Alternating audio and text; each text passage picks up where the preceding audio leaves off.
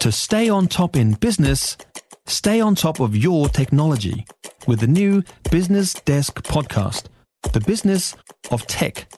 Listen on iHeartRadio or wherever you get your podcasts. Barry Soper, senior political edit, uh, senior political correspondent, with us right now. Hey, Barry. Good afternoon, Heather. What are you expecting from this meeting over in Melbourne? Well, not a hell of a lot actually, because um, a lot of it will be uh, in confidence. The discussions they're having today, and by their very nature, they they have to be because they're looking at strategic uh, the st- strategic side of AUKUS, and that's um, you know uh, armaments. Um, what you know what uh, is, is expected is, is, of New AUKUS, Zealand. I mean, I got the impression that AUKUS was one of the things they'd be talking about, but not the only thing. Right? Is think, that right? I think it'll be quite significant. I think they'll be talking about China and the building influence yeah. of China in the Pacific, and uh, New Zealand and Australia's role in that. But um, you know, um, Winston Peters is making very much of the fact that look, they've got this meeting underway so early, but they've got this meeting at the behest of Australia. Australia invited them and um, and with the acquiescence of the Americans or the encouragement of the Americans. And I'd have to say, you know, Winston Peters being foreign minister is a good thing for New Zealand because mm. I remember back um, when uh, we were never called allies by the United States after David Lange's government got us out of ANZUS. Um, and it, it took Winston Peters and Condoleezza Rice with uh, George Bush uh, for her to come here. And finally, it was a question of mine to Condoleezza Rice are we now seen as more than friends? And she said, yes, we're seen as allies. Now, that it may not mean anything to anyone out there, but that was quite significant because it put New Zealand uh, back where it had been, where uh, ANZUS had taken us. But uh, this is this is well short of ANZUS. Uh, the nuclear component of it is the I think they call it, uh, they've got a, a, draft or something. Um, they call it is the first. Uh, uh, no, it's a pillar. Yeah, you're talking yeah, about the first pillar, pillar, one. Yeah, involving and this these is three. pillar two. Yes. And we would be pillar two, which is which is not necessarily required to have nuclear armaments. No, no, this is more strategy. But supporting it. Um, well, who cares? No, well, you know, like I think you said at the beginning, Heather, that um, uh, of the show, that is, that uh, really New Zealand has to be uh, involved internationally at the moment because we are in a very strategic part of the world down here. Yeah, unless we want to be those lazy guys at the arse end of the world who would do absolutely nothing and just let everything else happen and we just freeload on everybody, which I don't think. Well, that's right. We would not be proud of that. Um, have they gone in Labor, gone in for tobacco, tobacco hit on the government in day number what, two or three? Yes, well, they're once again trying to paint um, uh, the government as lackeys of the tobacco lobby. Mm.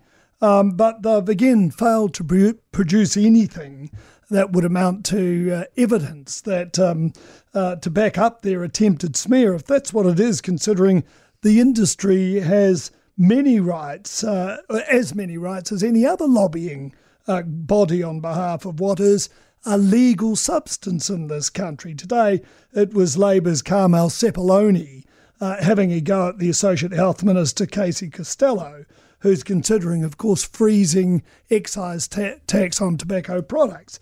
Well, Sepuloni was asking her questions of the Prime Minister, who just happened to be none other than David Seymour. Can he assure this House that no person affiliated with the tobacco industry was involved in developing or writing the documents Casey Costello passed on to her officials? On behalf of the Prime Minister, I am confident that there has been no undue influence on the policy formation of this government. Yeah, and the fact is that uh, certainly Chris Luxon has inquired of his ministers about their association with the tobacco industry. Seymour, though, wasn't uh, wearing any criticism from the opposition benches about the quality of the current government. This uh, coalition government is far more united and effective than the opposition's worst nightmare. In fact, we're your nightmare dressed up as a daydream.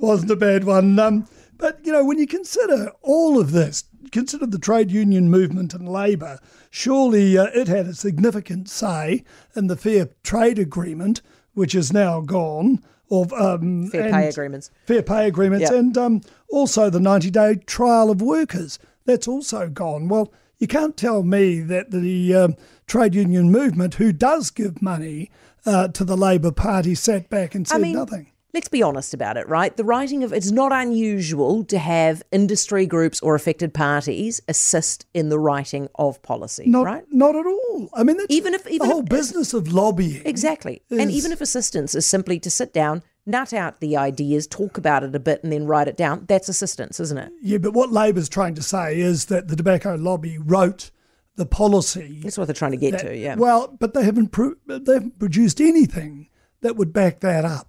They might yet.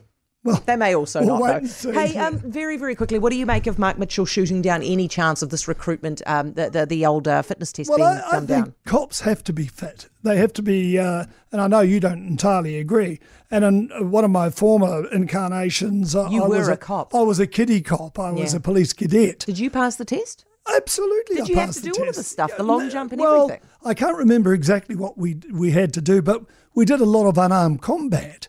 And uh, one of my colleagues actually broke his neck So doing what, unarmed do combat. sort of so it was pretty tough in those days. types? Could you just do those things with your hands? Could you kill somebody with your hands? Absolutely. Could you- and could the- you? well, I don't know whether I could still do it, Heather, but uh, you were expected to way back then.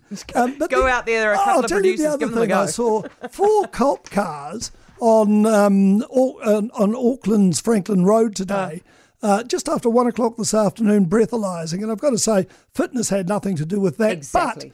But, but this is a police force that's stretched for resources. Barry, we don't want your whinges. It's not Well, what this you know, you've got to- about. you've got to you. point these Moving things on. out, Heather. Barry Soper, senior political correspondent.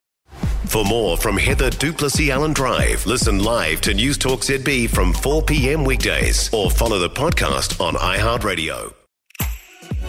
If you enjoyed this podcast, you will love our New Zealand Herald podcast, The Little Things, hosted by me, Francesca Rudkin, and my good friend Louise Airy. We focus on all the little things that you can do to make a positive impact on your life and to cut through the confusion from the health and wellness industry.